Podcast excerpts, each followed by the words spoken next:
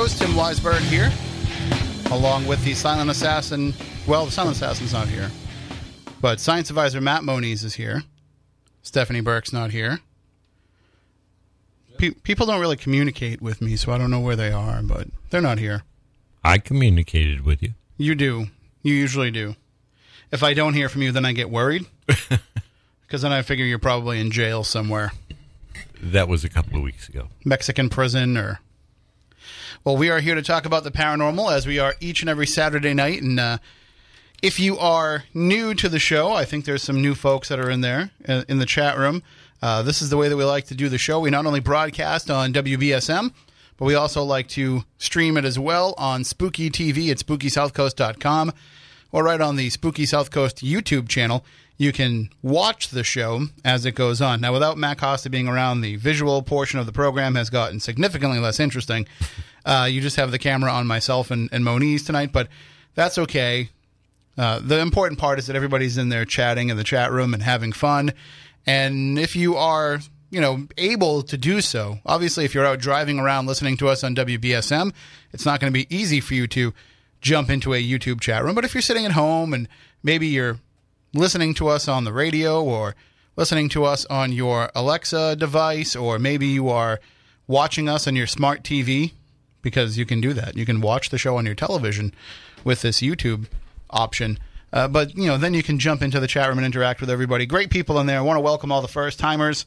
Want to say hi to everybody that's coming over from. Uh, there's the the Woo Gabbers and the L Gabbers and all kinds of friends that we've been making along the way who are hanging out with us, and uh, hopefully we'll enjoy the show tonight. We're going to have a few guests. First, we're going to have joining us for a few moments at the beginning of the show.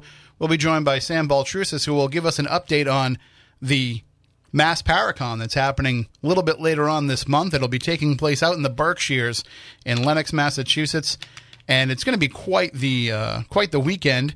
So we'll be talking about that with Sam. He also has a special deal for anybody that wants to take part in the Mass Paracon. He has uh, the Spooky Pass that he's going to be offering tonight. So Sam will let us know all about that. And then later on, we'll be joined by our main guest for the evening, Alex Matsuo. She's been on the show before. She's somebody who kind of takes a an ombudsman look at the world of the paranormal. She's somebody who takes a step back and says, uh, I'm going to look at kind of the bigger picture of what's going on here. And I don't mean just about the world of paranormal phenomena, but also the world of the people that are involved in researching it, which sometimes can be more paranormal than the phenomena itself. So we'll talk with Alex about that. She's going to tell us all about uh, residential hauntings. And this is something that we talked about uh, a, a while back. We had Andrew Lake in, Yep. and we were talking about how it's a different animal when you are going into somebody's home to investigate. And so Alex will uh, join us to talk about that. She's actually written a book about it called More Than Ghosts.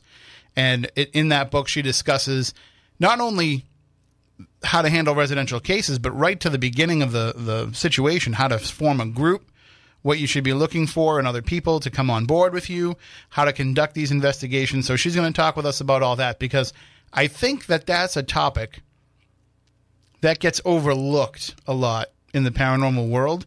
People kind of just take for granted, oh, I'm a paranormal researcher. And people want someone to come to their houses and check them out to see if there's actual activity going on. So what ends up happening is it, it, it's a natural fit where you say, well, they want help and we want to help people. But they don't take into account all of the ins and outs that are involved with that. They don't take into account the fact that, you know, there's a variety of problems that can come up in that, both with the people that you are investigating the house, but also within your own group too. Correct. And we'll get into a lot of that, but I mean, I, I can just tell you that uh, off the top of the show here, I've heard stories about people who have had folks that join their group that went through an interview process. You know, they they actually tried to vet the person as much as they could. They screen them. You know, they they talk to them. They get an idea of where they're at with paranormal research. They get an idea of some of the other investigations they may have done, or maybe it's somebody that they've actually worked with on investigations in, in other situations, maybe going to different events or, or, or tagging along with other investigations and say, hey, it seems like a fit for you to join our team. And then only later found out that maybe this person has a criminal past. You think that would have come up in the background check? You would. Not everybody can afford to do a background check, though. Not every group can spend the money because to do a thorough, complete background check, you have to pay money Yeah. for it. Uh, you can do a Google search for somebody's name and see if they've been arrested, and you can Right. see if there's any news stories about them. And but if you search pretty much anybody's name, you know you get all those websites that say, "Oh, this person has a a, a, a record with us."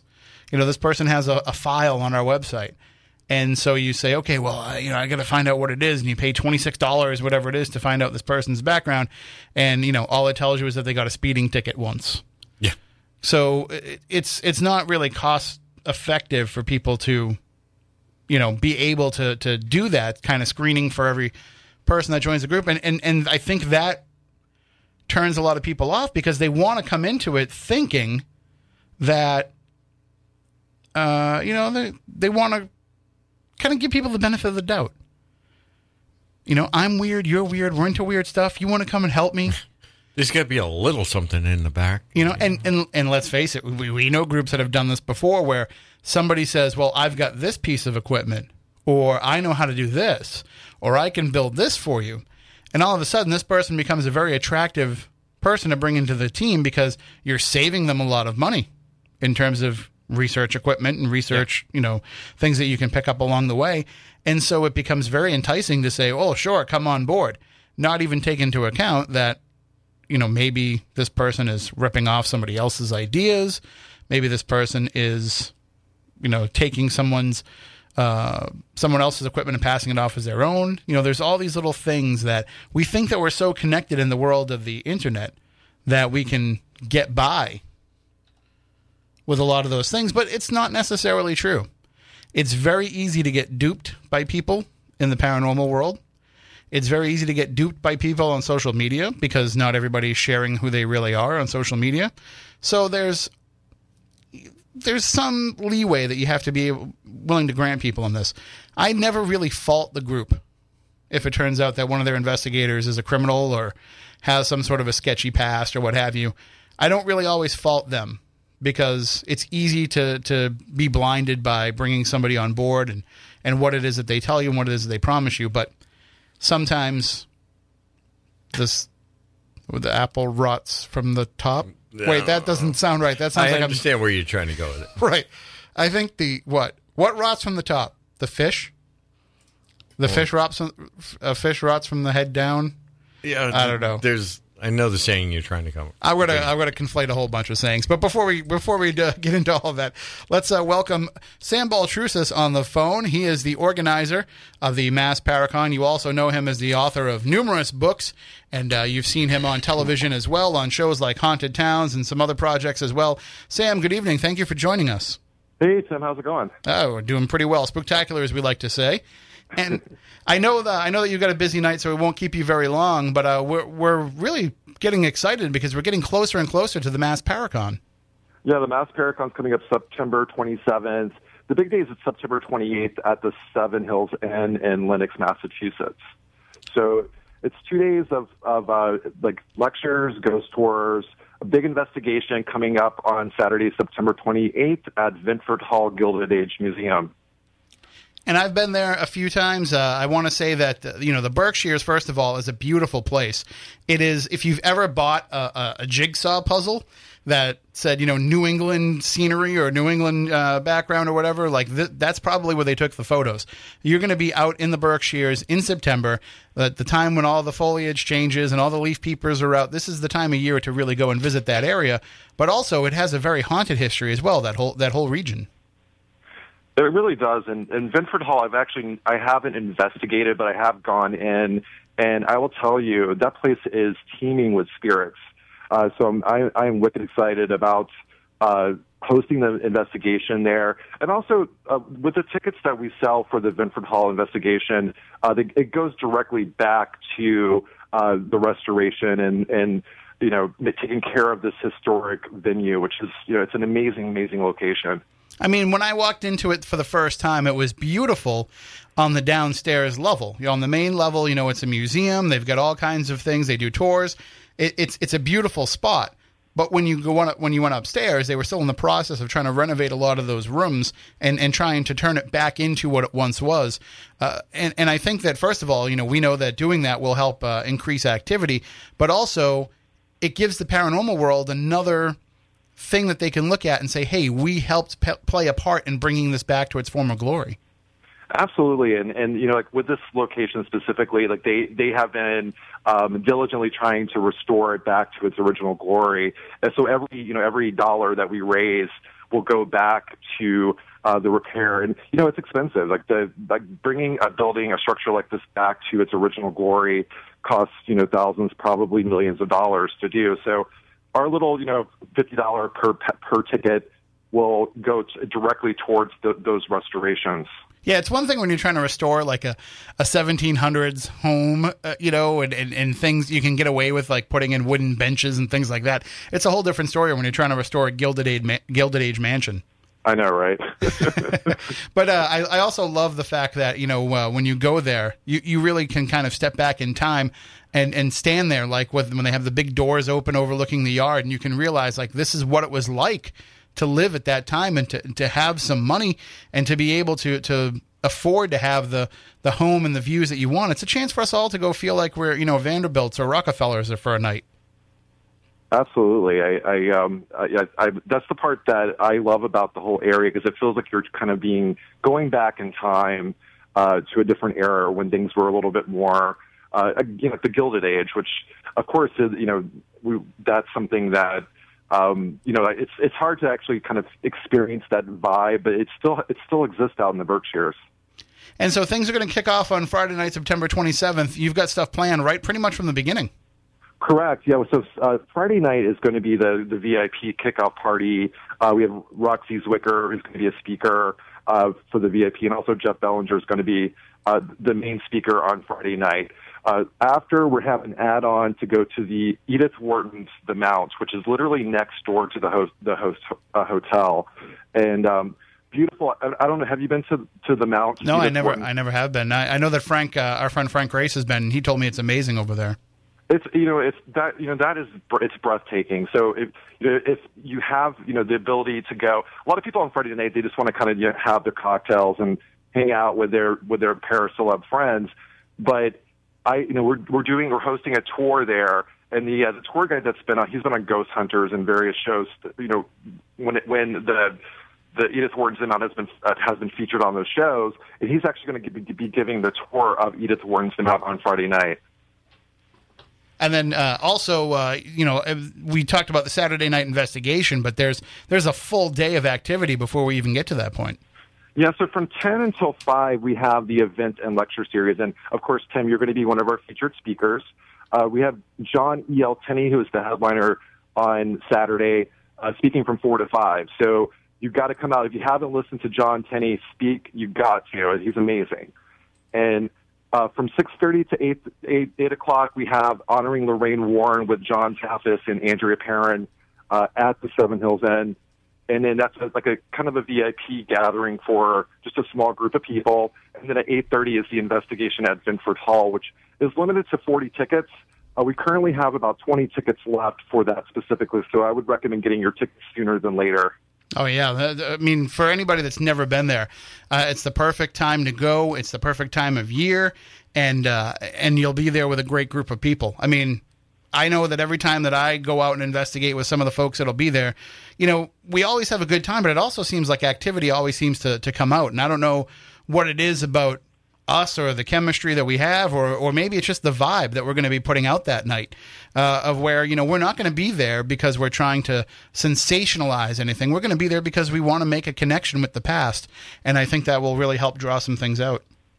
Yeah, for the, the Saturday night investigation, we have a team of, uh, some I don't know people that you may have, probably have not worked with. I know you worked with Scott Porter from Haunted Towns right. before, obviously, mm-hmm. but we also have uh, Richard Estep, who is a fellow author uh, who's flying in from Colorado. He's going to be part of the investigation on Saturday night, and then we also have Sarah Lemos, who was just featured. She was the psychic on uh, Ghost of Morgan City, so she's going to be part of the investigation as well.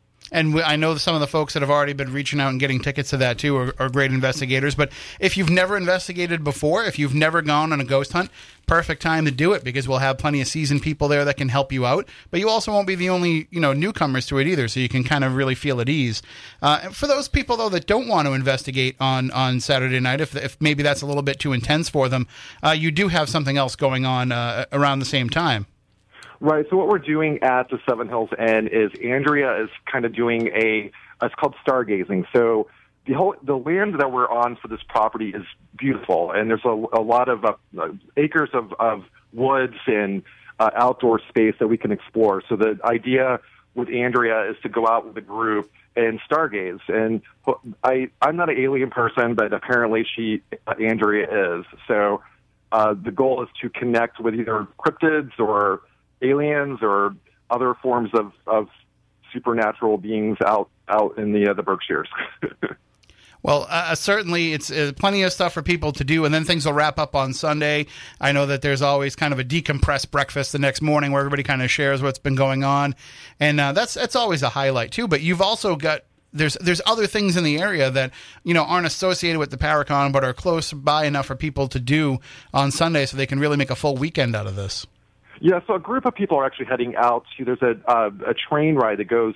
It actually, I found out that it doesn't go through the Hoosac Tunnel, and I was told that it did, but unfortunately, it's not. But it's going close to the Hoosac Tunnel. But another another idea is people can actually head over, which is you know over in North Adams, or even the Florida entrance to the Hoosac Tunnel. People can at least go there and check it out, but just be careful. It's completely pitch dark when you pitch black when you walk inside the Hoosac Tunnel on the Florida Massachusetts side. Right. Don't don't go inside. We have to say that mm-hmm. on the radio because the uh, the rail line that owns the tunnel that operates the tunnel doesn't want people going inside. So we're we're legally required here on the radio to tell people don't trespass and don't go in there.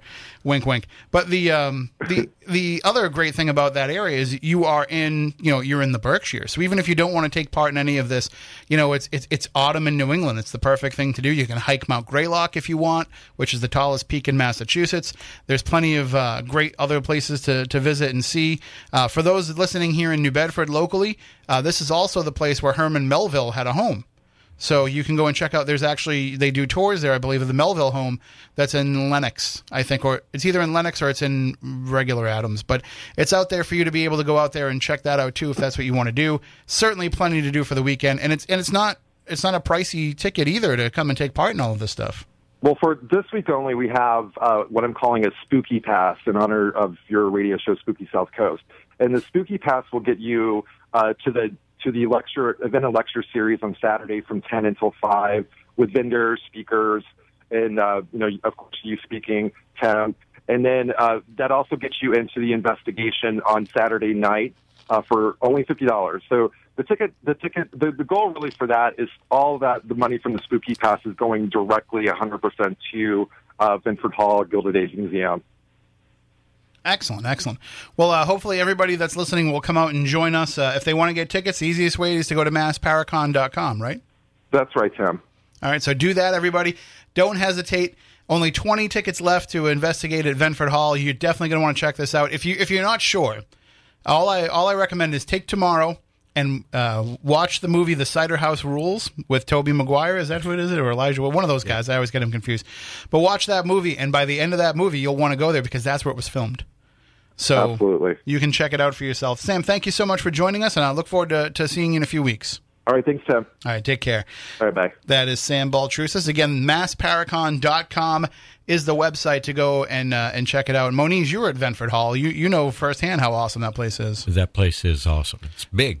Not only not only for activity, but just for history too. Like uh, even if you're not somebody who uh, is is that you know everybody that goes to these conventions. Yeah they usually have to bring somebody with them that's not really that into it and they say, you know, I, I, just I just come with her, I just come with him. They're the ones that are really into this paranormal stuff. I'm just here to kind of hang out with them. The architecture in the place is gorgeous. And, and this this investigation, even if you don't care about ghosts, being in a Gilded Age mansion yep. is worth the price of admission right there. So uh, come on by and check that out, massparacon.com. Uh, I was talking about it with John Brightman last week. You look at the map and you say, oh, well, from the south coast, you know, getting out to Lenox is about a four, three and a half, four hour drive. That's if, unless you're driving with Moniz, and we got there in like an hour and a half. But it's like you know a three and a half, four hour drive from here. Or if you're coming from Boston, I think it's right around the same time, like three and a half, four hours to get out there. You will love the drive it first of all it doesn't feel like you're spending that much time trying to get out there uh, but you will love taking that ride, especially at the end of September. Yeah. when the it'd weather will be perfect, the foliage will be out. You know, and I'm not somebody that I'm not a leaf peeper. I don't get excited about all the different colors. But when you're driving down the road and, and heading uh, toward Lenox, and you, eventually you can't be on the highway anymore, and you start taking all the back roads, and you get to the part where it says, you know, now we're entering the Berkshires, like it's just breathtaking how beautiful it is. I just got to remember to bring my chewing gum with me because my ears Yeah. pop Yeah. with a change of elevation. So uh, anyway, looking forward to seeing everybody there. Uh, now let's get into the meat and potatoes of tonight's show. Uh, again, as I mentioned, we're going to be talking about residential hauntings, and not so much about the uh, just the ins and outs of it in terms of uh, how to investigate it and all that stuff. We'll we'll cover some of that as well, but we're also going to be talking about the actual process of people investigating it because I think people don't understand that there's more to it. I, I want to know about the most important chapter of this book, and that's the section on snacks. There's uh, uh, we got to find out. We got to let's just bring on Alex Matsuo, our guest right now, and ask her about that. Good evening, Alex. How are you? I'm doing great, Tim. How are you? Thanks for joining us. Uh, we're doing well here. Uh, Moniz just ate some Taco Bell and he's already thinking about snacks. so the the first question I have is: Do you cover snacks at all in More Than Ghosts? Uh, I, I hate to say that I, I, I do not, but snacks are an important part Yeah. of paranormal investigating. So I, I I, think concur with that. I think I'm going to have to just uh, I'm going to have to finally write the book, Spooky Snack Time, There and you go. just Do have it. it be like a recipe book for things that you can eat on an investigation. And not eat. Well, yeah, things to stay away from as well. Everybody thinks a Slim Jim is a great idea for an investigation, and then Oh, they eat no. it, and yeah, it's a totally different story. So, uh, Alex, we've had you on the show before, and we've we've talked. bef- I was talking at the beginning of the show about how you kind of take a, a, a wider picture look at the paranormal world. You don't always uh, get so wrapped up in, in, in the what's and the and the hows and, and, and all that stuff about the phenomena. Of course, you do in, in your work and in your research, but you are also able to take a step back and look at the people that are involved in this world and the people that are the ones that call themselves paranormal researchers. Yes, And that'd be correct. And when you started taking a look at people uh, that are doing this, I mean, what was the thing that stood out to you the most about the folks that are involved in the paranormal world? Ooh, that's a good question. So, overall, I love the paranormal community. I think it is probably one of the di- one of the most diverse communities around. Uh, there are some who are really rocking it and doing it right and doing the research, putting in the work. And then there's others who might have seen it on TV and thought, oh, hey, this is cool. And they're the go getters and just jump right on board and they just start doing residential cases and doing investigations without even, uh, without really considering that there's a lot more to it than just, you know, getting in your car and hitting the road and, you know, going to somebody's house and finding ghosts. Uh, it's a lot more complex than that. And in that way, uh, I see a lot of uh, these type of people getting in trouble. So at least on the legal aspect. Right, right, and and we'll get into that too because there there are some legal things uh, that you have to be aware of when you're doing this. But even even just in putting yourself out there and calling yourself a paranormal investigator or a para- paranormal researcher, you know that would imply to the general public, to people that are looking for somebody that does that, it would imply that you have a firm basis in what it is that you're doing and that you have experience and that you have uh, maybe a few years of, uh, of getting out there and getting your feet wet under your belt already. And that's not always the case. This is a tag that people will put on themselves kind of just because they feel like it. Well, and that's and that's exactly correct. When you use, I've always said, you know, when you say the word ghost hunter versus paranormal researcher or paranormal investigator, there seems there are different thoughts that come to mind when you hear those terms. And so when you're using these titles, even just ghost hunter, uh, it, it implies that you have some credibility when you are putting yourself out there, whether you intend to or not. You are putting yourself out there as an authority on this topic, and you could say you're just doing it for fun and whatnot, and maybe you know you're not as knowledgeable as you want to be, but you're getting there. But putting yourself out there does establish yourself with some sort of authority or or credibility, and Uh, and, and a lot of people don't really understand that, and then they find themselves in a situation that might get a little too hairy. And okay, we either need help getting out of the situation, or we're way in over our heads. Uh, you know, Jeff Belanger coined a, a, term years ago called legend tripping, where basically mm. the idea is that you're going to do this just to be part of the story and to have an experience and to, uh, you know, just kind of trip on the legend. And, and that I think is a, a great designation for people that are just in this to have fun, that are in this to have an experience, that are in this to have uh, a story to tell other people. And there's nothing wrong with that. There's nothing wrong with just being a legend tripper and saying, this is what I'm into this for. It's a it's a totally different story if you say to somebody, I'm going to be somebody that makes myself available to help people and to conduct serious research. If you're not prepared to do that, just take that legend tripper tag and run with it. Yeah, casual yep. observer. Mm-hmm. Yep, no, I agree.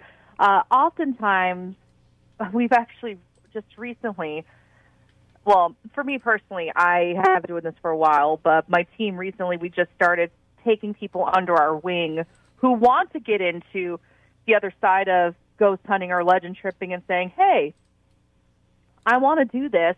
I want to help people in this, or I want to lead other people into this adventure. And when I told them, I said, okay, you know, you, you can hang out with us for about a year or so, and then, you know, we can go on from there if you really want to go through with this. And they're like, oh, wait, a year? And I'm like, yeah, it's going to. Mm-hmm. If if you really want to observe what we do, you're not going to get an idea of what the work is like in a month or two months, three months. It's going to be about a year. Right, uh, and especially considering it's not like you can go out every night and investigate either. No, and, and I don't know anyone who wants to do that. I, I, mean, I hear these groups that say, "Oh, we've we've conducted over 500 investigations."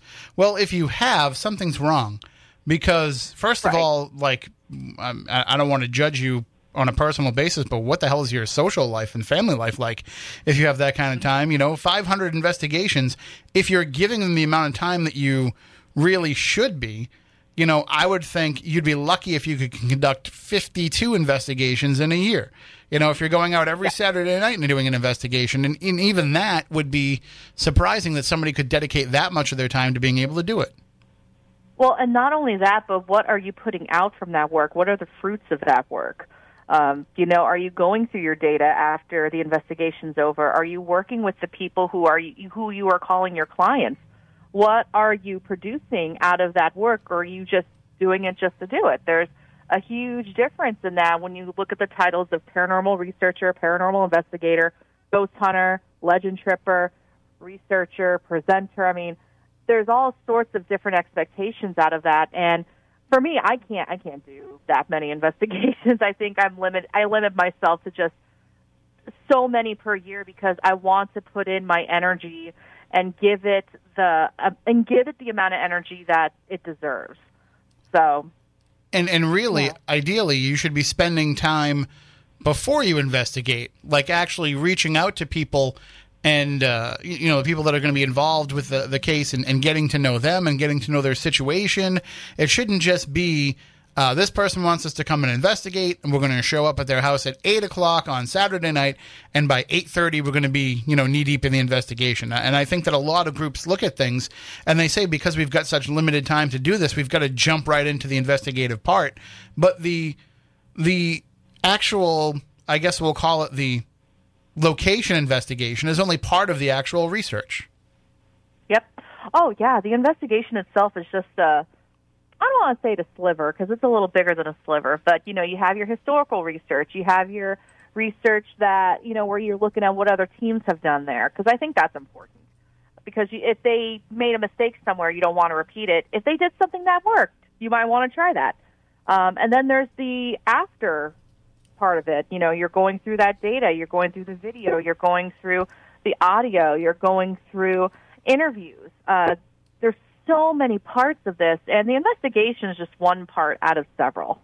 I mean, and also, uh, this is just my opinion. Maybe, maybe you feel differently, or maybe some other groups feel differently. But you should also have some time to spend with your team outside of investigating. You know, go out and go bowling mm-hmm. together. Go out and have dinner. Do stuff that helps you build chemistry as a group. Because a lot of times, people get involved in this with people that they don't know until they find out that they have a shared love of the paranormal. And that's what kind of brings them together. And uh, you need to kind of really develop some bonds because you're going to be put into situations where you have to trust each other explicitly. Yep. Oh, I agree. I'm actually trying to get my team to do a uh, go, um, a uh, axe throwing, an axe throwing activity. It's a I lot of fun. Got an axe throwing recently, and uh, I'm like, guys, we have to do this. So, uh, and we have a pretty big uh, project happening in October that's basically going to take up every weekend in October. So we're going to try to do this before then. You know, what you know, when we're having those moments where we might be ready to kill each other, it's like, oh yeah, I love this person. They're my people. And if anybody wants to try hatchet throwing, there's uh, go to seizethedeal.com. We got some some uh, half price deals for Stumpy's Hatchet House here at WBSM if you want to check that out. But uh, that I mean, it's a really great thing to do because not only does it you know uh, help you kind of relieve stress and kind of help you get uh, any of the angst out. Uh, also, it really like shows you, hey, wait a minute, I'm not going to piss off that person in my group. They're really good at throwing a hatchet. Yep, that's right. They need And to think set one of those up in Fall River. They do. They're, that's they're where Stumpy's is. Stumpy's Oh, Hatchet right. House is in Fall Oh. River, about about a mile or so from the Lizzie Borden house. They have a big picture of Lizzie Borden painted on the wall too. It's uh, it's an awesome place. I'll have to take you, Moniz. You'll love Yeah. it. It's amazing. That that is uh, so hilarious and irreverent at the same time. It's it's the perfect place to do it. I mean, and uh, and really, when you're standing there with Lizzie Borden watching you, like you really want to up your hatchet throwing game. Yeah. You know, like here's the master standing over us. She got away with it. So uh, if, if that can happen, then we we really got to up our game. But I like it. I mean, you talked about you know your group doing stuff like that uh, outside of there. Uh, your personal group are you people that came together over the paranormal, or are you people that knew each other outside of this? Uh, I would I would have to say it was we came together because of the paranormal. So I, I run a meetup group here in Raleigh, North Carolina. The tri- what we call the Triangle because we got Durham and Chapel Hill and all that's, you know those areas. So a lot of these people actually came to my meetup, and then it was more like, oh hey, I like you. You you seem to like me. We seem to get along. Uh, you want to join? Want to join the team? um, and you know, I've had members who I've connected with on a non-paranormal level too, and I've always really valued that. Um, whether it's Disney or just history in general or theater, um, having having those bonds and having that way to connect outside of the ghost stuff, I think, is really important. And Leslie mentioned in building trust, and also just building rapport with each other. And you know, I mean, I I brought one of my team members with me for some person for for some things in my personal life because we have a connection that expands beyond that paranormal um, that paranormal life. So, I mean, I know in the group too. uh, I mean, in the in the book rather, uh, in, in some of the description that I read, you actually mentioned about you know what how it is to form a team, what should be involved in forming a team. Uh, for those out there that are thinking about doing this, that are thinking about wanting to get involved in paranormal research, maybe they've been doing a little bit of book research over the years, or they've been, you know, of course, as we mentioned before, watching the television shows, but what have you, whatever it is that draws their interest into getting involved in doing this. Let's just say that they feel that they're at a personal point where they're ready to get out there and do this. Do you recommend that people find an established group to try to join first, or do you recommend people look into starting their own? So the way I started was a bit, un- I guess, kind of both. I had contacted a few local teams in my area, and I said, "Hey, I'm thinking about doing this, you know, or becoming more involved in this. Would it be okay if I shadowed you, or would it be okay if I came to some of your meetups or I came to some of your investigations?" And I just laid it out ahead of time with my intentions because if I didn't want to join the team full full time, I didn't want to waste anyone's time. Uh, and a few of them were cool with me, you know, kind of tagging along and shadowing. And you know, I paid my dues too. You know, I was sitting there fixing equipment. That's actually how I learned to, you know, fix audio recorders. Was someone from a team handed me their audio recorder that was busted and said, "Hey, put this back together." And um, you know, I had to pull in my experience from theater, putting microphones back together, and uh, you know, so do it. So paying my dues through that, and I learned a lot from shadowing because I learned what I really loved about these teams and what worked well for them. I also learned what didn't work for them because I mean, paradrama can be found almost anywhere in any Mhm. group, no matter how well a group gets along. Sometimes there's a little bit of drama there, and that's and that's probably the biggest lesson I learned is, hey, that's okay if it happens, but I was able to take the little bits and pieces that I got from these other teams and created my own. Because ultimately, I kind of wanted to be my own boss in this because I'm I'm busy and I needed something that was going to be flexible and you know when you're own, when you're when you are your own boss you can kind of give yourself the time off you need Right, exactly. And and I've always recommended to people too like it's good to like you said, watch an experienced group, see how they do things, see what you like and don't like about the way that they do things. Uh, but also you get an idea of what's involved beyond, you know, things that you didn't think of. Like you don't think about the fact that all right, equipment's going to break, somebody's got to fix it. Somebody's got to show up and, and and scout the location ahead of time. Somebody's got to interview the person uh, who is having you come in and give them kind of a little bit of a, a, a psych eval before you get involved in all this stuff. Like all these little things that you wouldn't normally think of until you see it in action. And for anybody that ever says to me, well, you know, I've, I've tried to get involved in, in local groups and get them to let me shadow, but none of them will let me come along. My advice to that is just tell them, hey, can I come on your next investigation? I'll bring pizza. And if you say that, they will absolutely let you come along nine times out of ten. yep yep Uh, but that, but you're right. You know, don't just stand there and and and, and watch.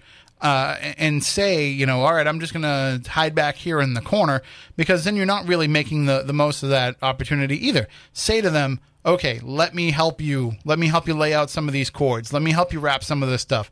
Show me how you do this. You know, little things like that are how you're going to learn like to tape wires against the wall instead of leaving them in the middle of the floor things that uh, you know are the the small little cornerstones of of investigating safely that you just wouldn't think of because you've never encountered it before. So let somebody else's mistakes that came before you help guide you in how you're going to do things.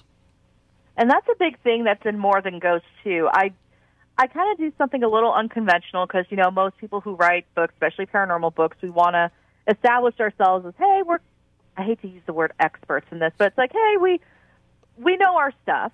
Um i'm credible in this. Um but for me i'm like hey i'm here i'm here in this place now but here's where i messed up don't do what i did Right. so that's what I cover that in more than ghosts. So I do have some stories of where I either got really lucky in a situation or hey, I almost got in trouble because I didn't know better. Now you know better. Don't do what I did. I, I've actually gotten away from the idea too of like we can't call ourselves experts. You know, sure we can, because you might not be an expert in exactly what it is because we don't know what the phenomena is, but you can be an expert in what it is that we're talking about tonight. You know, you can be an expert in how to investigate. You can be an expert in, you know, how to manage a group. You can be an expert in how to get along with other people. I mean, these are all things that are, are, are part of the process. And, and so certainly I have no problem, you know, uh, referring to you as an expert as such. The problem is, is even if you are an expert in this, you, you got to get people to listen. And and uh, I think that that's probably going to be the most frustrating thing is you could hand out a copy of this book free to everybody that ever wants to become a paranormal investigator, and still a majority of the people aren't going to listen. Right. I, Right. I, I don't know what it is about this particular field of research, this particular, well, I mean, let's call it what it is, this hobby that will go into it feeling like they know everything already and that they, there's no humility involved in, in this for a lot of people. Yes, and that is especially true uh, with many teams, especially the newer teams I've noticed. Like the teams that are, you know, I would say less than four years old.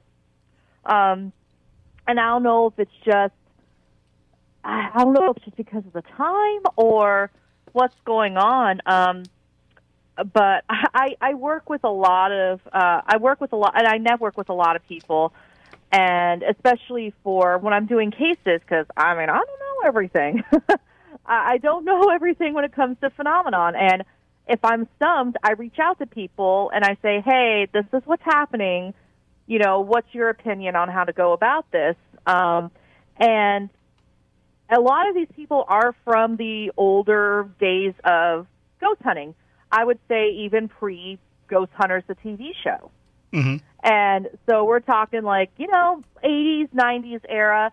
and I, I I still have a lot to learn from these people because they and they also grew up and were doing this in a very different era, a very different time of in, of communication. So, I mean, these podcasts and videos and the internet, the internet in general, uh, they didn't have that. So their research came from field experience and reading books mainly, and maybe watching a TV special here and there. So um, I find that I'm gravitating towards them when I'm stumped on certain situations because they have a different wealth of knowledge that I I didn't really ha- I didn't really experience. So I mean, my co-host tonight, Matt Moniz, uh, well, not tonight, but you know, every show, but he's here with me tonight. Uh, Matt Moniz has been in this field for a long time. You know, uh, he got involved in this when you were like what, 15, 16 years old, Yeah. and, and now you're 70. So you've been involved in this for. I, I tease him, but you've been involved in this well before this was something that people were watching on TV, and before you could network with people over the internet, and you you, you kind of just had Before to, Before there was an internet, yeah. and you had to just meet people where you met people.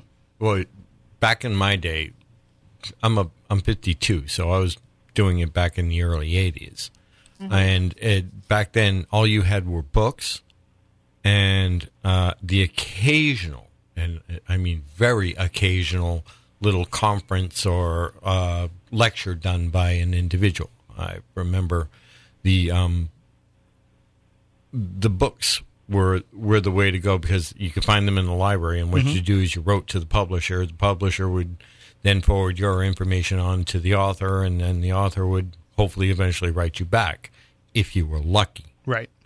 And uh, I, you were fortunate enough, though, to hook up with somebody locally that you Yes. could actually shadow and learn from. Yes, in the late '80s, I was able to hook up with uh, Maurice, who actually got involved, who was involved with the Rhine Institute and th- those people, and I got a chance to learn from people that learned from the actual what what we're calling professionals back then. And then in the mid '90s, I watched a lot of um, TV shows start popping up, and the interest started getting you know more and more with you know like TV shows like Sightings, and of course the X Files was a big boost. Mm-hmm. And then it's like, oh, I can talk about this stuff without seeming that crazy anymore. Right.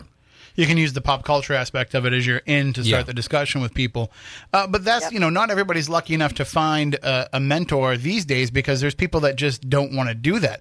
There's people that don't want to take the time to take somebody under their wing uh, and teach them. And, and Alex, you were mentioning that social media helps give rise to a lot of these people. I think another thing that gives rise to a lot of these people, there's two things that I'm seeing uh, that have a, a big influence on this, and and we can get into this maybe after the news break because we're gonna have to take a break for the news in, in a few minutes. But one is the fact that everybody can kind of produce their own, whether it be a radio show, television show, what have you. Everybody can do that now from their own living rooms and Yep. put themselves out there as a paranormal personality. And then the other thing, you know, we mentioned the Mass Paracon at the beginning of the show, but the rise of these conventions has read has led to the rise of this this uh, almost like a hollow stardom, where people can get out there and, and get on the lecture circuit without really having a lot of stuff to lecture about, and um, Yep.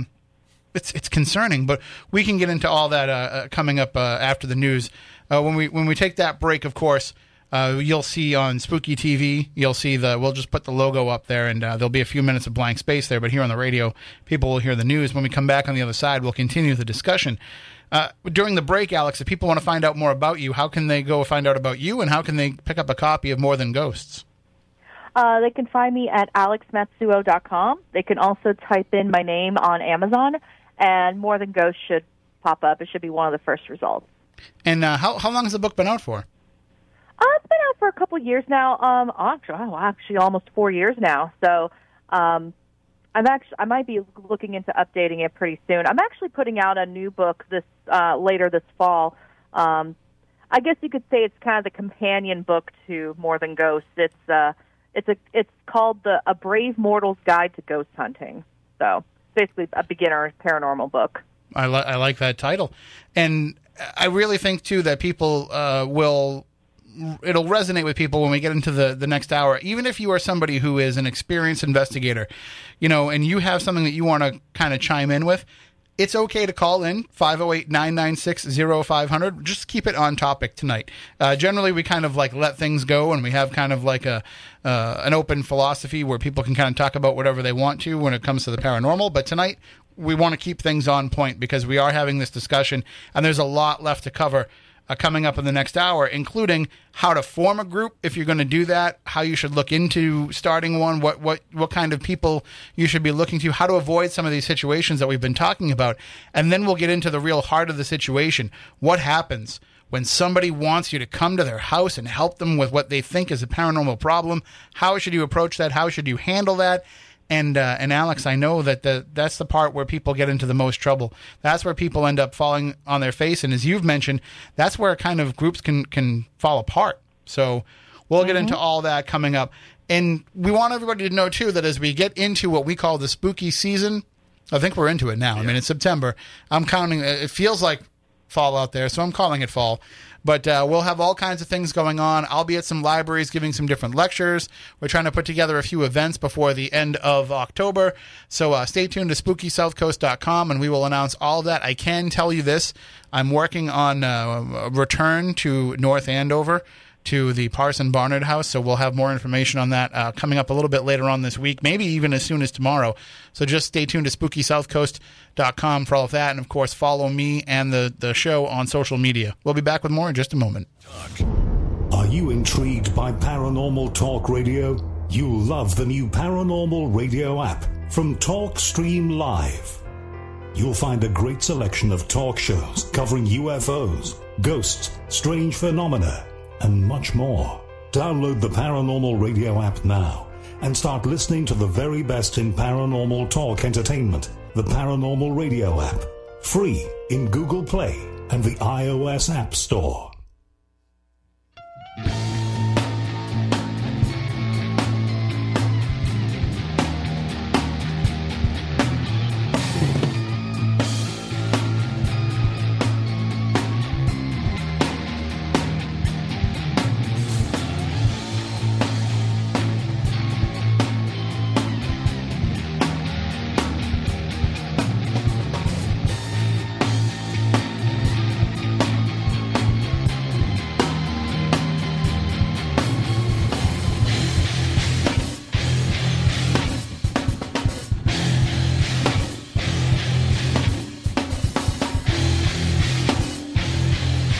Welcome back. Hour number two of Spooky South Coast. Tim Weisberg here, along with science advisor Matt Moniz.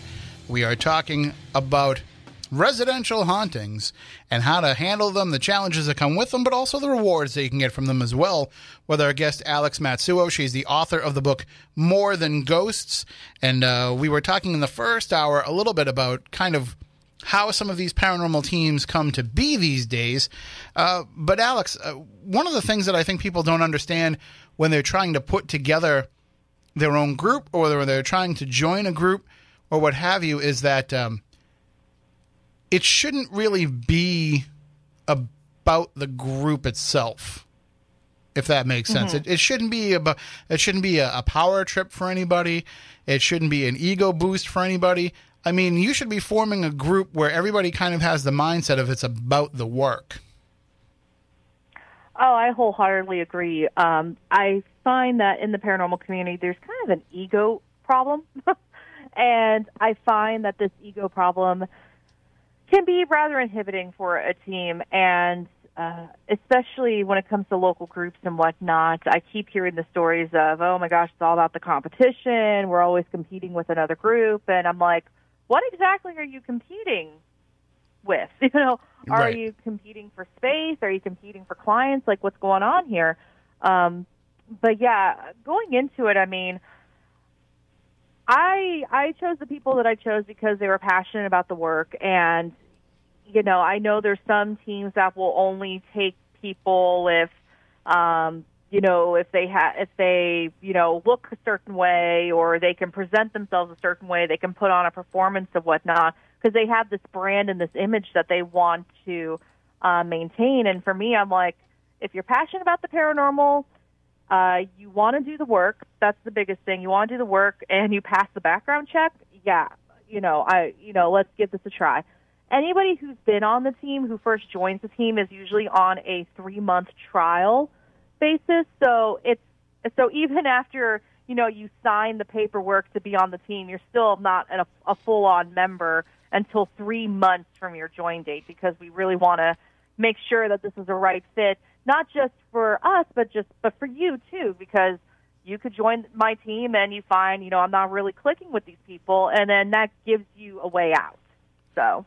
So during that probationary period, when people are kind of uh, feeling everything out and you're feeling them out as well, uh, are there any particular red flags that you look for with the way that people uh, interact with both you and those who call you in for investigations? Uh, flakiness is a big one. So you say that you're going to be there for X, Y, and Z, and then something comes up last minute. I know life can happen, but if it keeps happening, you know, when it comes to like the third or the fourth case and something's happening, there's a problem there. But I've also noticed because, you know, when you're on a paranormal team, as anyone who's been on a team, sometimes you do get attention. Um, if you're showing up for the times that it's a publicity, it's a publicity opportunity, but you're not showing up for like the residential cases or doing the work behind the scenes, that's a red flag. right. Um, and also not taking into consideration and carefully choosing your words when you're interacting with clients. We're not there to terrify a client. We're not there to scare people. Uh, we're not there to say, you got a demon in your house. We're not there to say, you know, to give a, a, an unsolicited psychic reading, you know, when I have my mediums, you know, on site to do the work. Um, so just telling the client things that they shouldn't be telling the client and also just kind of doing their own thing because I guess you can call me a control freak in this way, but anytime like my the client or uh, um, one of my team members, like my medium or anyone wants to say something to a client, they have to clear with me and my case manager. Right. I was first. just going to ask you that. I was going to say, like, do you feel that every person that's part of the investigation, that's part of the team that you are there uh, representing, do you feel like if they speak to somebody, they should be acting as if they're speaking for the entire team? Or, or should they be considering that, that that when they speak, that they are speaking for the entire team? Absolutely. Uh, I always tell my team members when you are on an APS investigation, you are a representative of APS. People see you and they see the title, they see the name, and people will look up APS and they'll see my name associated with that. And there's nothing more important and valuable in the paranormal community than your good name.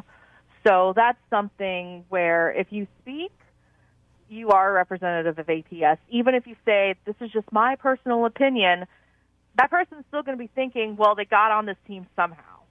So uh, I'm very, very uh, adamant about that. So then, that being said, then if if if if anybody should consider the fact that they're when they speak, they're speaking for the group, then do you think that a group needs to have the same philosophical um, approach to things? Does, does everybody have to kind of be in harmony with what you think about certain theories or certain approaches to investigation? Uh, it depends on the situation. There are some things that we do disagree on when it comes to certain school of thoughts with the paranormal, but luckily it's usually in terms of, you know, if we're talking um, uh, demons. I guess I hate to use the word demons, but that's a Right. big, that's a good example because we're all kind of on different schools of thought when it comes to demons, which Mhm. is actually a good thing for us. Um, and so, because I welcome diversity and I welcome differing opinions, but when we're on a residential case, we have to be one unit. So even if we have to go off site and duke it out of like an IHOP or something, we have to come back as a united front. Right. So it's okay to disagree, but you should never disagree. Uh, and the client should never know that there's a disagreement. You know, you can have that argument internally, but when it comes to dealing with the person who wants you there in the first place, that should be a united front. Oh yes. I, I wish it worked like that in, in life, let alone just in paranormal research. But Duke it out at IHOP and, you know, be okay. do you have a process that you go through for pre-screening somebody that wants to join you in terms of, you know, finding out any kind of issues that they may have, any legal problems that they may have? Yeah, Yeah, we actually have a form that uh, you that the client fills out online if they want us to uh, come in and investigate. Uh, let me. Pull, I'll actually um, pull that up and I'll link it in the in the chat box. So we ask for their name, email, their address. You know, very very simple things. But then we ask them, what do you need from us? Do you need an investigation from us? Do you want advice from us, or do you just need to talk to somebody? We offer all that. Um, we ask where everything, where the phenomenon's happening. If you've consulted anybody before you talk to us, because during some more complicated cases, there tends to be a breadcrumb trail, and we try to follow the breadcrumb trail. And we ask them to describe the activity, when it started, um, if law enforcement's been called, or if they're seeing a doctor about it, if the case involves children, um, if anyone else has had experiences, their religious affiliation, um, what they want us to do um, by the end of the investigation, so establishing those expectations, um, urgency. We also ask about medication. Technically, they don't have to disclose the medication part to us, Right. but we do ask.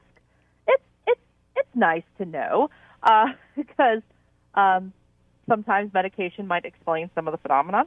Um, we also ask, you know, if anyone's using drugs or narcotics, illegal, legal drugs, um, or any paraphernalia. Uh, we also, the final question on our form is, hey, would you, would, are you willing to accept the possibility that your haunting could be debunked? Um, if you say no, that doesn't disqualify you from getting from getting an investigation, but it lets us know where where you're at in your in your in your uh, position.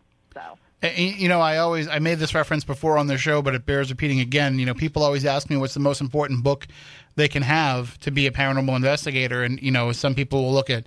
Uh, you know Hans Holzer books, or some people will look at some of the books by the Warrens, or what have. Like, what's the one book you need to have in your library if you're a paranormal investigator? And I always say it's the Big Book of Pills, because you need to be able to look up what these medications are. And listen, I know that we want to not be snoopy when we go into somebody's house, but it's okay if they call you in for an investigation, open up the medicine cabinet because nine times out of ten you can solve a lot of what's going on just by some of the things that you see in there. It doesn't mean that it's it's the reason why, but at least it gives you an idea of what it is that you're dealing with. But what about for the people that join your team? What do you do to kind of pre-screen them, the people that want to become investigators alongside you? Uh, is it just a matter of googling their name and seeing what comes up, or do you go into some deep, deeper uh, background checks? uh, we do uh, do a background check uh, because I need to know, like, have you been convicted of, it, convicted of anything? Um, if you have something spotty on your background check, that's not a, it's, it. It depends on what the charge was. I mean, if we're talking theft or um, pedophilia or anything like that, you might be disqualified. Um, but if we're talking like, you know, you drove without a license for two months, eh, eh, and you learned your lesson, eh, you know. Uh, but I do also uh, do a search on Google. Um, I think that's important. I check out your Facebook page. I check out your Facebook page, your Twitter, your Instagram, because I want to get to know who you are. Um, because you know, when you're on an interview or you're trying to join a team, you are going to present yourself as some as as an ideal candidate, and that's not a bad thing. Um, but I, it gives me an opportunity to get to know you, uh, you know, outside of the paranormal realm. And uh, yeah, and we also go through um, the interview process. I, if they haven't already joined the meetup group, I make them join the meetup group, and they need to attend at least three meetups before uh, before I will consider having them on the team. Uh, mainly, that's for the commitment. Like, if you can commit to attending a meetup every month, that's awesome because hey, we have a meetup every month. We also have a team meeting every month. So we're taking up at least two days of your month per month, and that's if we don't have any cases going on. I, I mean, So. I would like to think that you, you want to give people the benefit of the doubt to some degree. You know, certain things that might show up uh, as uh, as Turtleboy Sports calls them Google trophies. You know, when uh, when you find those those reports of something about the person, you want to give them the benefit of the doubt. But we see way too often of people that find things out about people that are on their teams well after they've already been part of their teams, and it's it's not like they find out that they are, um, you know, uh, somebody who has written a bunch of bad checks, or uh, you know, somebody who has a, a history of, you know. Uh, yeah, it, it, it you know, uh, yeah, traffic violations. It's always like really, really bad stuff that we find out.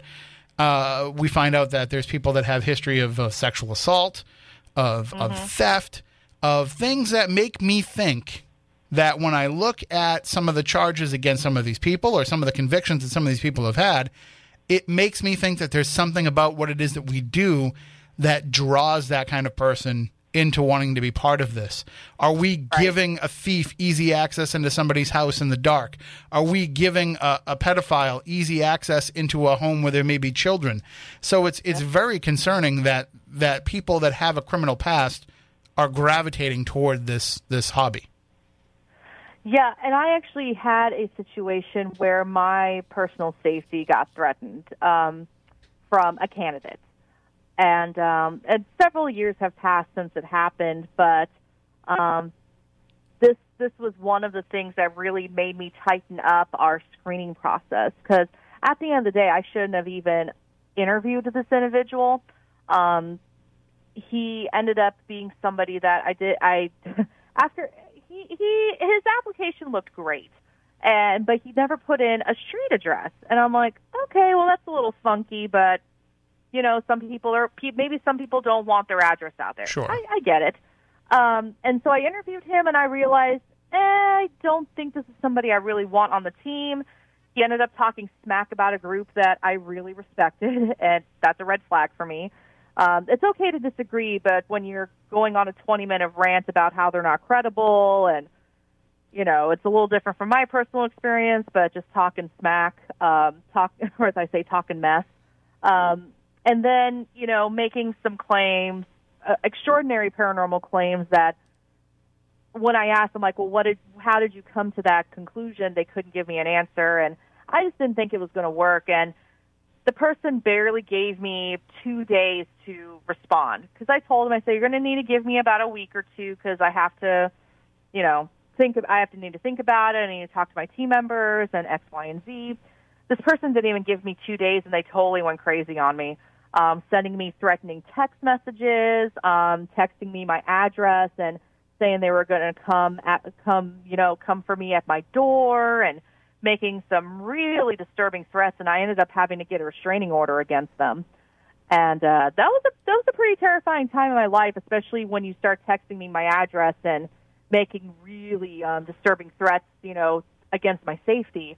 Uh, so, and then I found out he got on a team. He got on a local team a few months later, and you know, I was like, oh my gosh, how did he get? How did he get that far? And I ended up. Um, I ended up emailing the director of that team with the text messages and the restraining order um, and all that stuff. And then this person ended up, the person that was making threats against me, ended up getting arrested a few months later for trying to steal stuff at Walmart.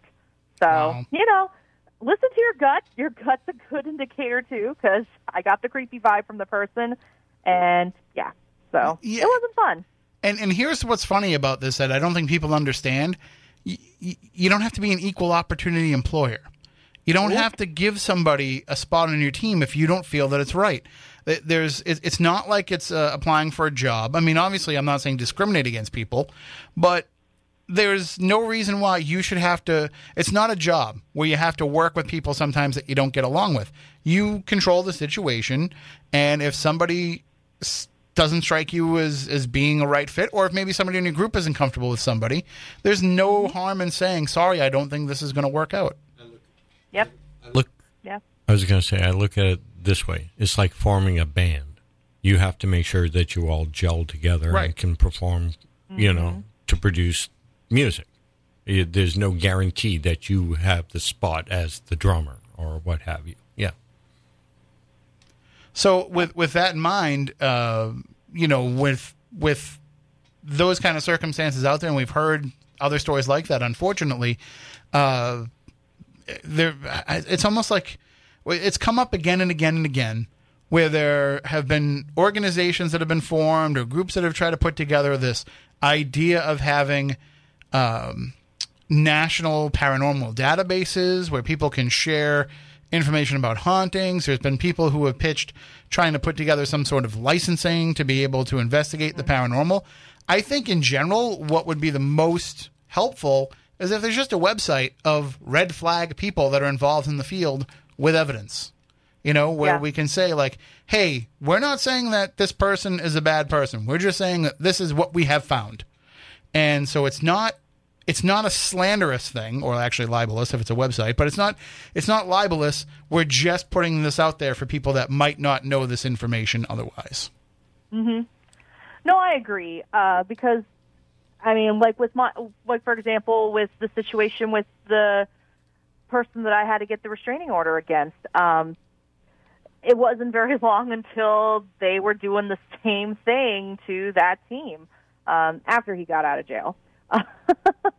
um, I find that the patterns are very similar. But even for somebody not, you know, not, you know, possessing a criminal record or being mentally unstable, um, I've had encounters with people where, you know, you don't want to talk smack about somebody, but then, you know, they do, and then somebody does something to me and I talk to a colleague about it and they're like, oh, yeah, I knew that about them. And I'm sitting here like, well, why didn't you warn me? Right. Yeah. Why don't you just give me a heads up? I mean, just say, hey, heads up, this person did X, Y, and Z to me, you know, just so you know. Because it's that.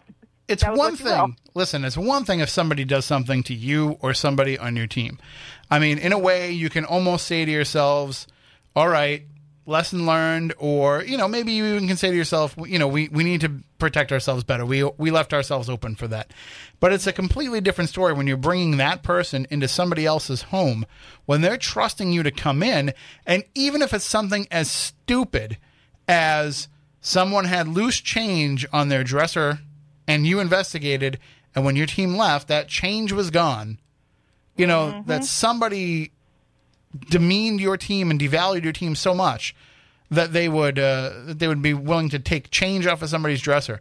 I've heard everything from that to people outright stealing very expensive items out of homes while they're in there doing private investigations. And I, I don't. First of all, I don't know how that happens because. Why would you do something like that? That's just so stupid. But second Well, of all, especially there's cameras. You know, it, well, usually there should be cameras. you would hope so. Yeah. From your phone group. But you would think your own teammates would be like, okay, how'd that TV end up into our van? You know, like, what's going on here? That isn't one of Yeah. our monitors. Right, but it happens. It, it happens where people have been, you know, steal and and and listen, it's never.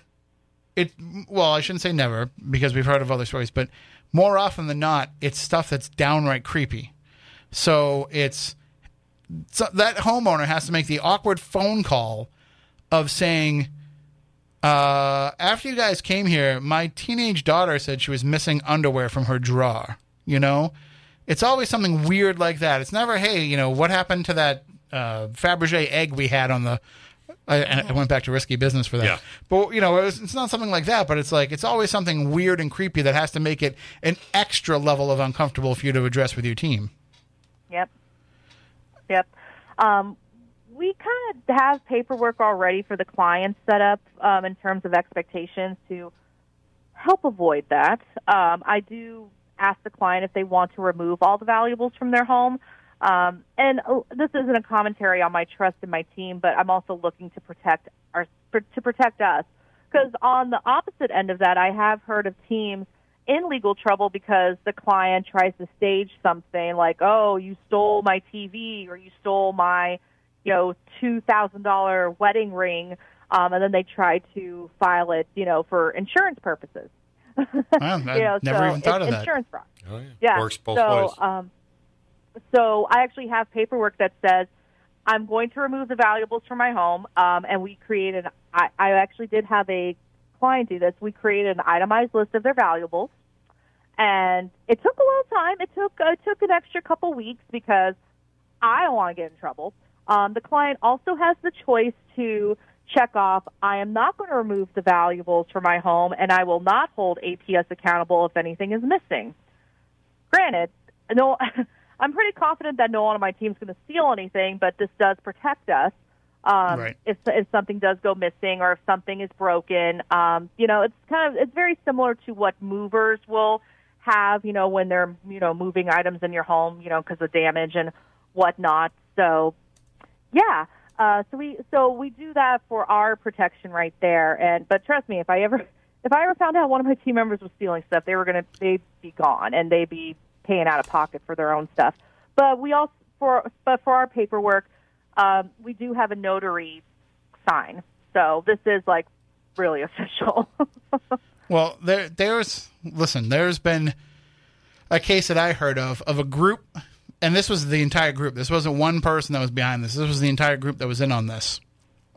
Where you know Oh those you know those Hummel figures. Mm-hmm. Yeah. yeah. So so some of those can get worth a lot of money. Big bucks. The individual Hummels. And there was a case that I'd heard about. I don't know for sure. This is just a story that I've heard third hand.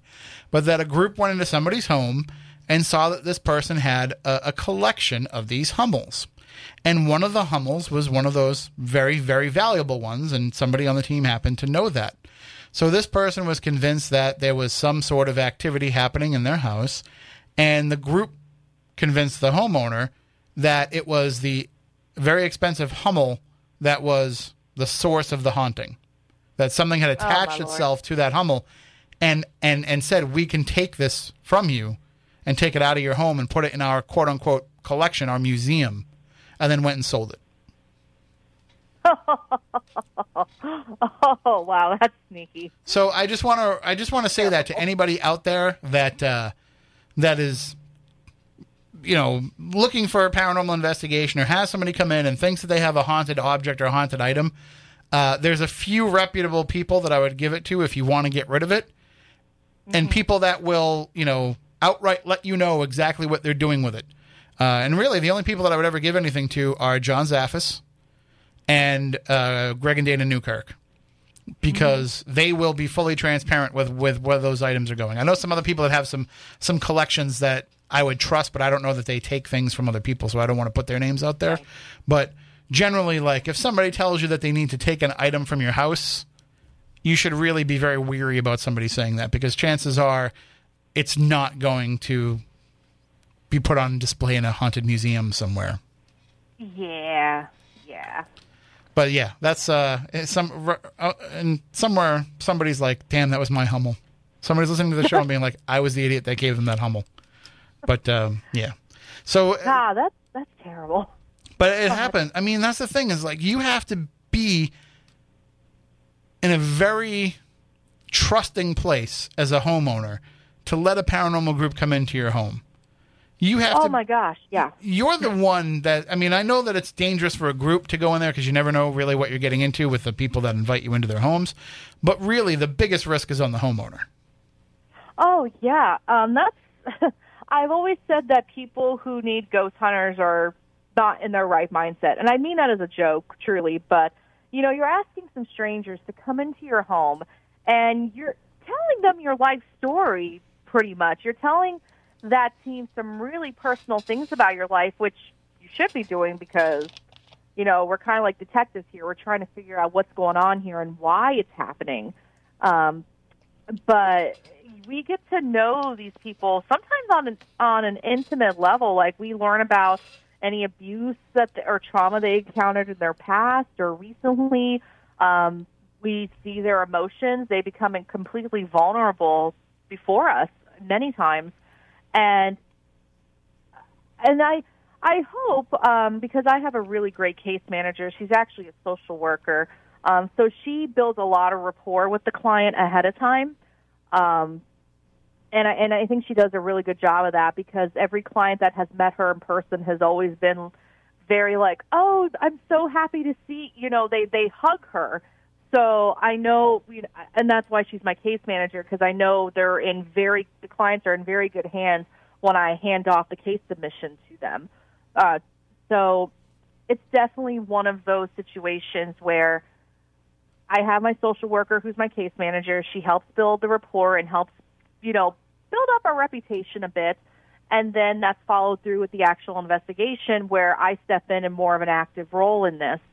Um, but I think, and I think that really helped in getting us to connect to the client more because they are trusting us with some really personal information and you want them to feel safe and comfortable sharing that stuff.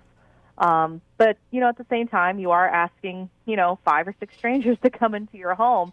So I think the more you can build that rapport and build that relationship ahead of time, it, it helps because you'll you'll know if you're talking to a team about coming in. I mean, you'll know if you connect with them or not.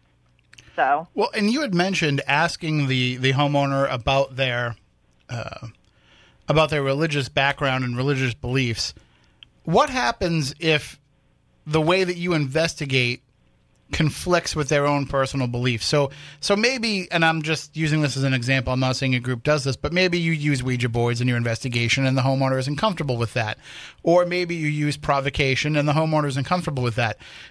Should it be a matter of the group saying like, "Listen, we have to do what we do the way that we do it?" Or should you just completely cater to uh, what the homeowner is asking you to do and, and be willing to have to adapt your investigative style based on that? I look at it this way. After the investigation's over, we're the ones that go home. The clients are the ones that stay. Um, so we try to, as best as we can, we we stay within the client's comfort level.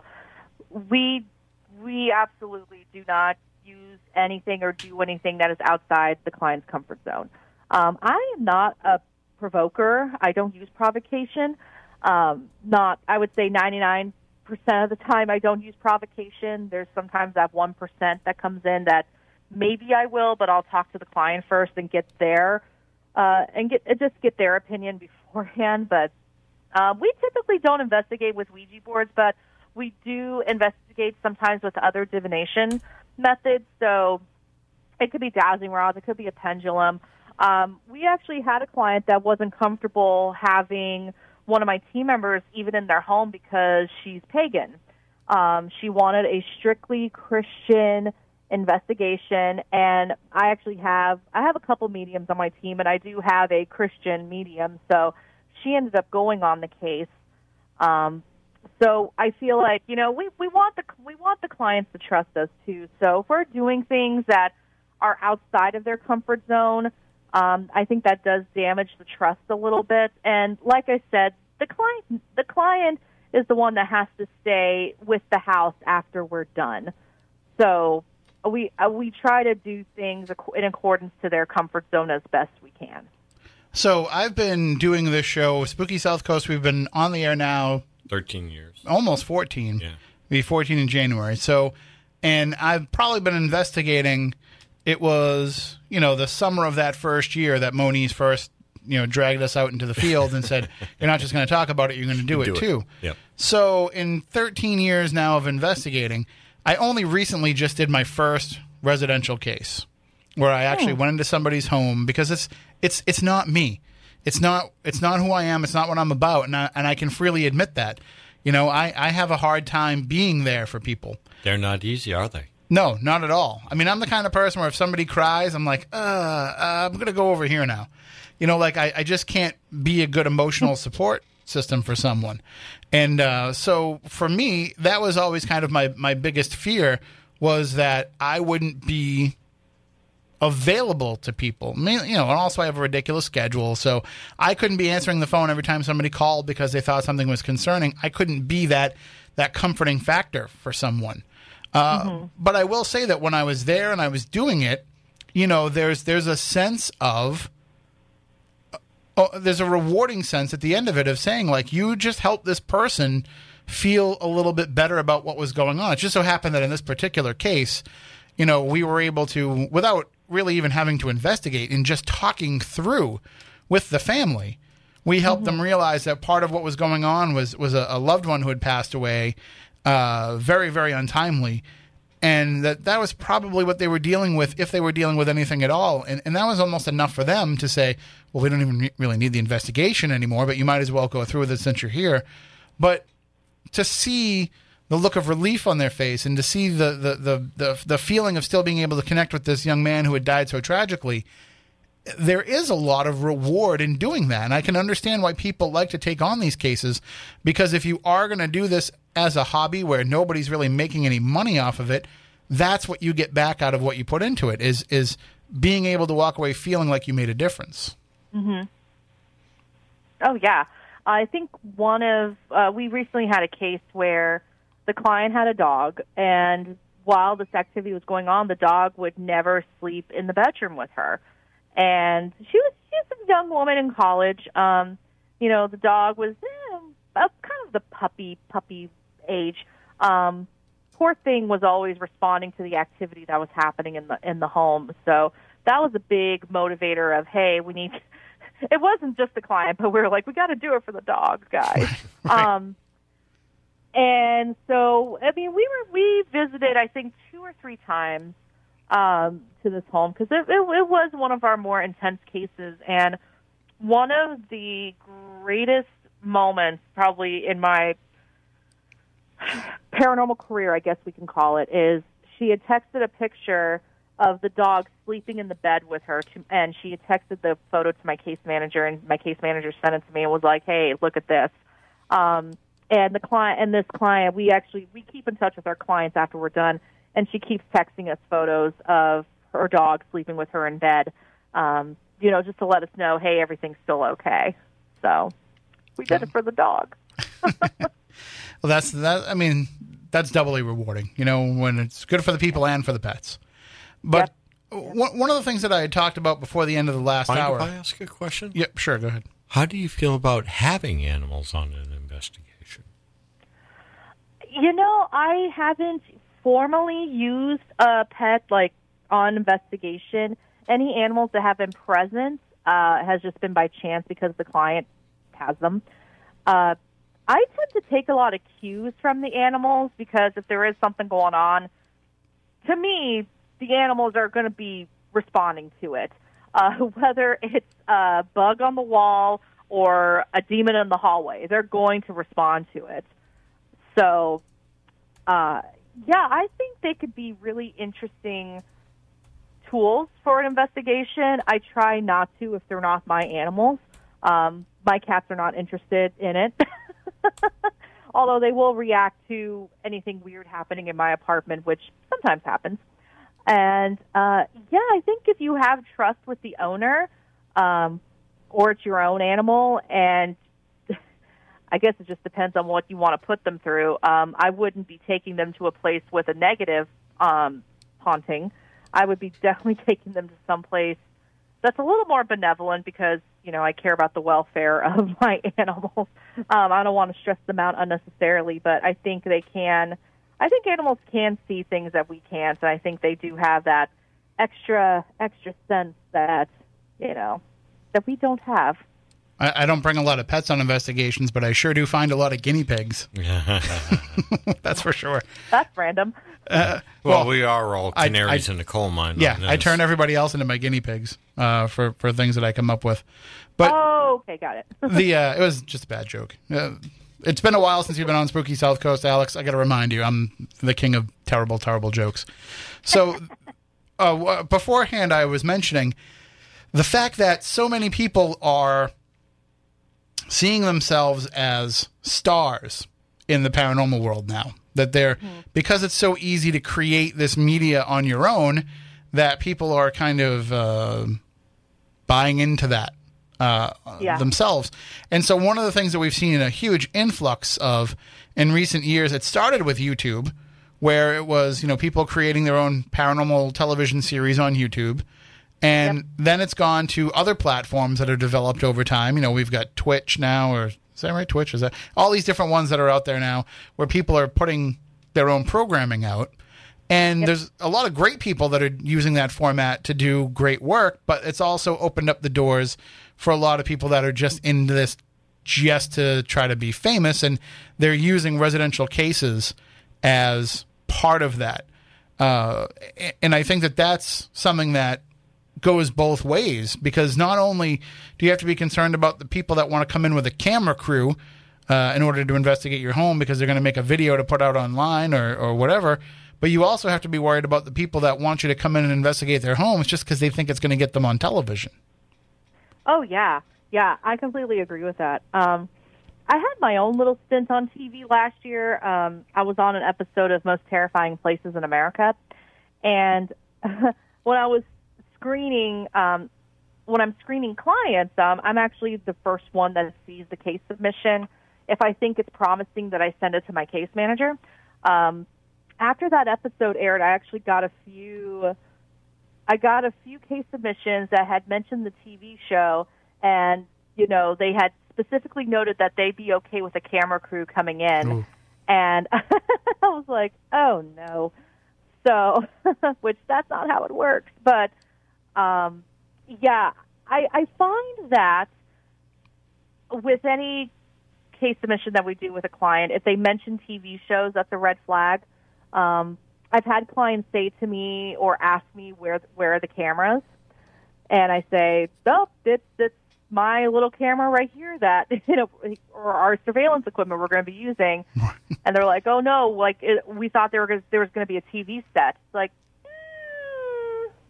mm, It doesn't No. doesn't always work that way.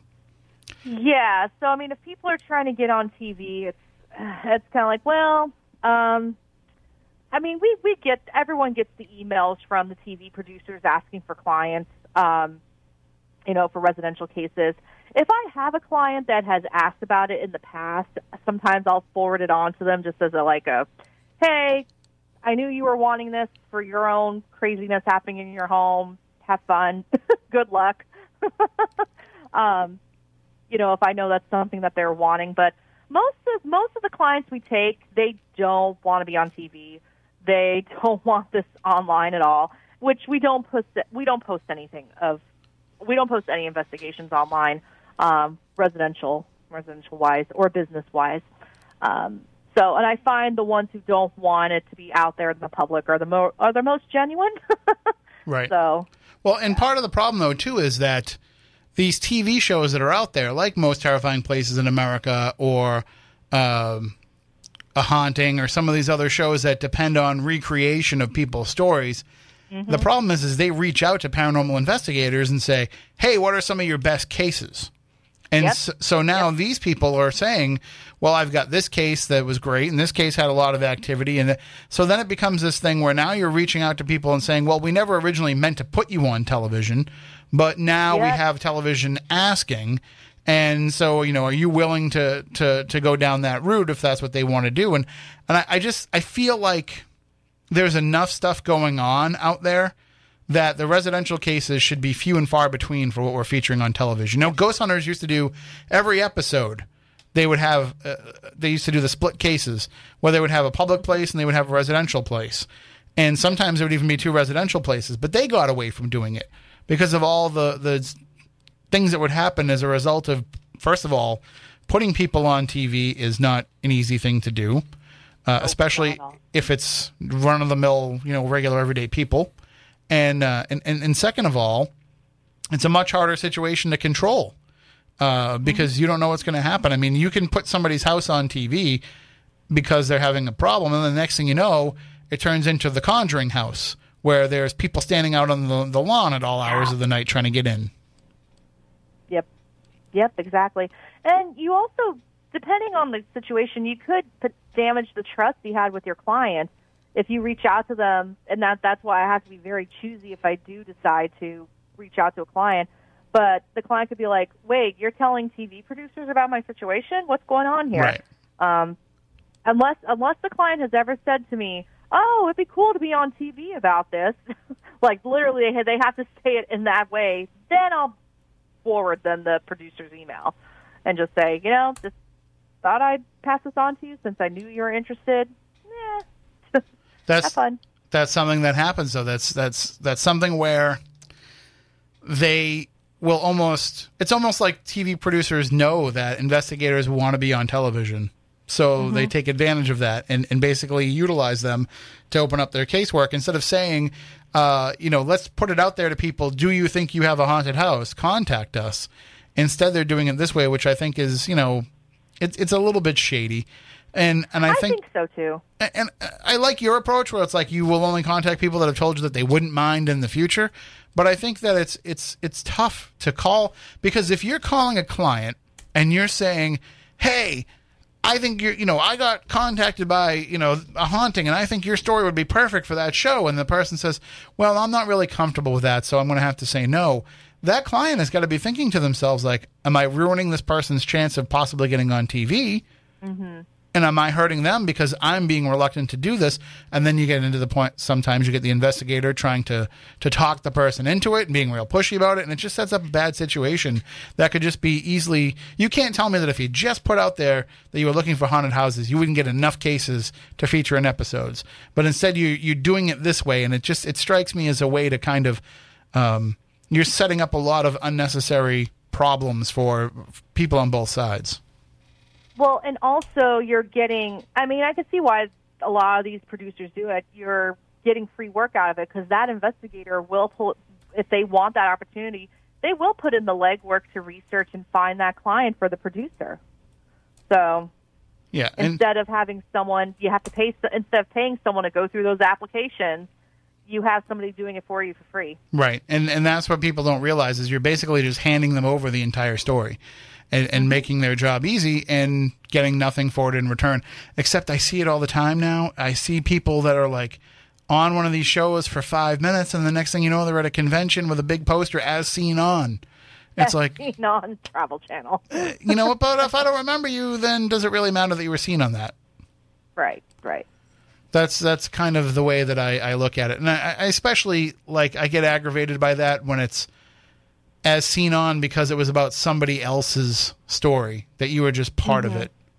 You know, I, don't, I don't know. It's it's hard. I mean, I'm not. I, I don't really like having a banner at a convention myself anyway, and ten, I, mm-hmm. I tend to quote unquote forget it in the car a lot. just because, like most times, I show up and I just I'm not in the mood to to look at my face on a wall behind me all day. but hey, everybody's in it for different reasons. Yeah, I do more of the um, of the geek geeky cons. So you know, we're talking like sci-fi, um, anime, and I tend to do more of those cons because there's not a lot of paranormal. There's not a big paranormal presence there. It, like literally, the paranormal track is usually me and like two other people, and that actually gives me a really great opportunity to talk to talk to a lot of different people about what I do um, outside of going to a Paracon and you know everyone already knows everybody and Right. um, it it tends to be it's a it's a different ball game. I- I So mean- I, I tend to really enjoy those cons. don't get me wrong. I mean, I love going and talking to all the people. Like that's I, I love being part of these things and interacting with everybody. I just don't like pushing myself. Like I, I don't I don't want like people will come up to me like, oh, what are you selling? Because I don't have anything on my table. I'm like, uh, I'm not selling anything. I'm just I'm here to talk to you. I'm here to be me. Like that's what I'm here for, and that's what I love. I love just networking with people, and uh, and I think that you know I'm glad that we could talk about this topic tonight because it's an issue. It's something that I think is is taken for granted in the paranormal world that you know residential cases are just something that we do and and then it's uh you know it's kind of the cornerstone for a lot of these paranormal teams but they don't really always give it a lot of thought it's just something that they want to put on their resume as something that they do or something they can put on their website to try and draw attention for you know potential TV producers mm-hmm. so thank thank No, you again Alex for joining us uh, why don't you give everybody uh, uh, your your website and information again one more time Yeah, uh, my website is alexmatsuo.com. Um, you can also find me on Facebook, and you can find my books on Amazon. Just type in my name, Alex Matsuo, and my books will pop up. And feel free to shoot me a Facebook message, send me an email. You know, just say, "Hey, heard you on the show. Um, just want to say hi." I accept most friend requests, so um, unless you're um, creeping on me, then I probably won't accept or answer your message. Um, but uh, yeah, I mean, I love meeting people. I love hearing people's experiences and ghost stories and opinions. And yeah, um, yeah, I'm. You can kind of find me anywhere. Right, and anybody that that heard the show earlier, you know that you know Alex is not the one to creep on because she uh, she will get down to Oh. business and yeah, all right. I've had some interesting things in my inbox lately. Oh, well, wait wait till this show gets out there more. Uh, no, our audience is great. I, you don't have to worry about our audience.